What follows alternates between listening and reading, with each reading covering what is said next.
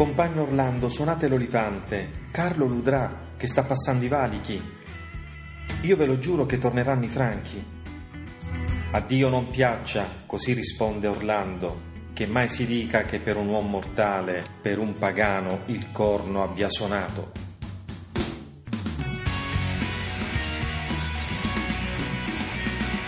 Ciao a tutti, oggi ho aperto questa puntata leggendovi la lassa numero 85 tratta dalla Chanson de Roland.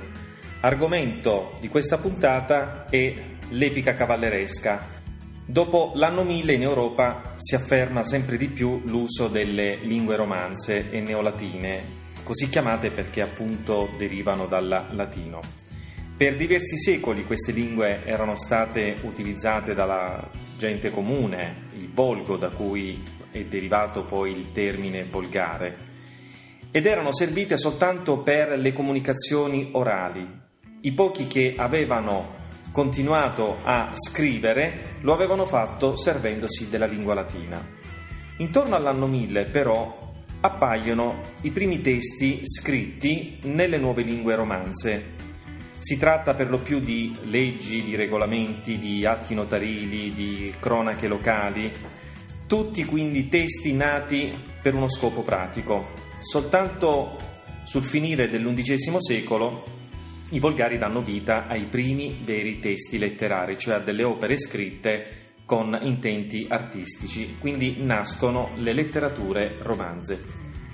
La letteratura italiana non è la prima a svilupparsi, il primato spetta alla Francia che in quel periodo è l'area più vivace dal punto di vista culturale in tutta l'Europa occidentale.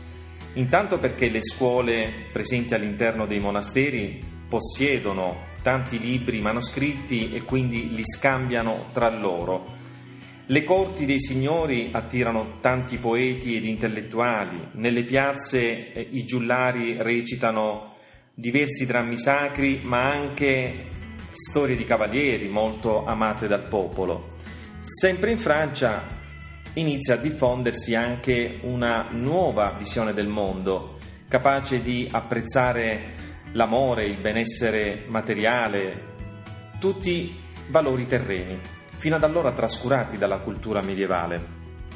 Questa vivacità culturale produce anche della ricchezza letteraria ed infatti tra l'undicesimo ed il XII secolo vengono composte numerose opere che possiamo raggruppare in tre generi differenti. Le canzoni di gesta, le chansons de geste, rappresentate in particolare dai poemi epici del ciclo carolingio composti in lingua d'Oil, l'antico francese parlato nella Francia settentrionale. I romanzi cavallereschi del ciclo arturiano o bretone, scritti sempre in lingua d'Oil, e la lirica provenzale o trobadorica in lingua d'oc, mm, lingua parlata nei territori della Francia meridionale. Quindi l'epica il romanzo e la lirica pongono le basi della lunga tradizione letteraria dell'età moderna.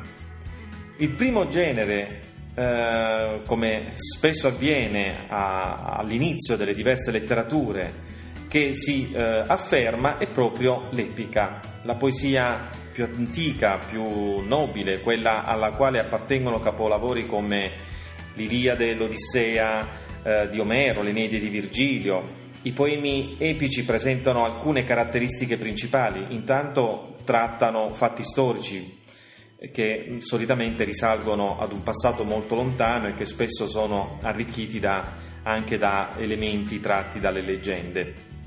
Hanno per protagonisti gli eroi che con le loro virtù, con il loro valore, rappresentano i valori di un intero popolo.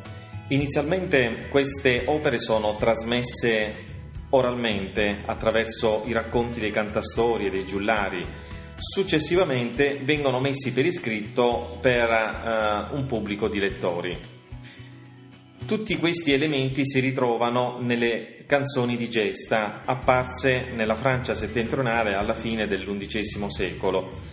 Queste canzoni celebrano le imprese uh, di guerra compiute alcuni secoli prima mh, dal re dei Franchi Carlo Magno contro gli arabi di Spagna e eh, Carlo Magno era in queste canzoni di gesta accompagnato dai suoi paladini, i dodici cavalieri della sua guardia scelta, il più noto dei quali è Orlando, Orlando sulla, eh, sulla cui morte eroica fiorirono poi numerose leggende.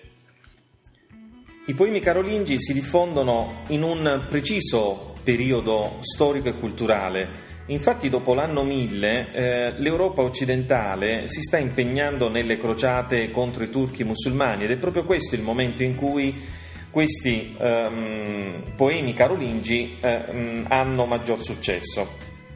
Proprio in questo clima bellicoso appare intorno alla 1070 il più antico e famoso dei poemi carolingi, e cioè la canzone di Orlando.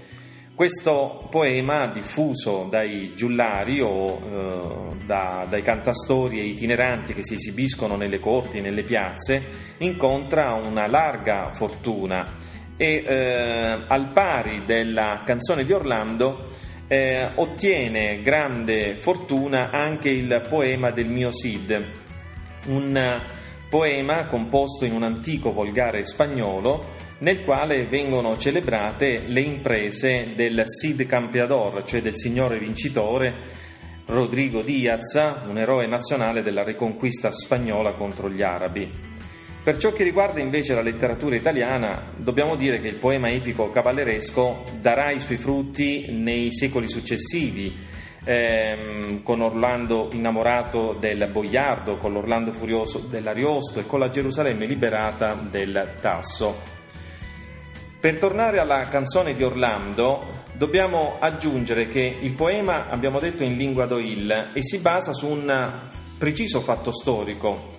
Infatti nel 778 il giovane Carlo Magno, re dei Franchi, non ancora imperatore, intraprende una breve spedizione in Spagna e sulla via del ritorno la sua retroguardia, guidata da nobili cavalieri della corte carolingia, viene sterminata a Roncisvalle da alcune bande di criminali baschi.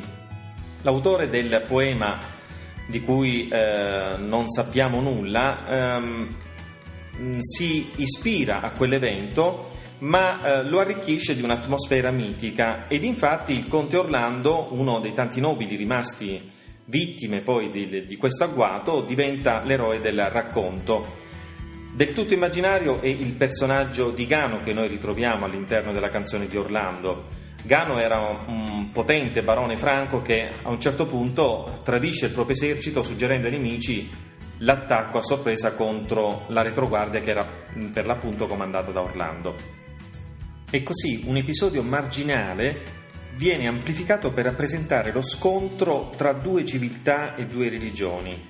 Carlo Magno è qui considerato un anticipatore delle crociate e Orlando viene ulteriormente valorizzato come martire della guerra santa. Bene, anche per oggi è tutto, alla prossima!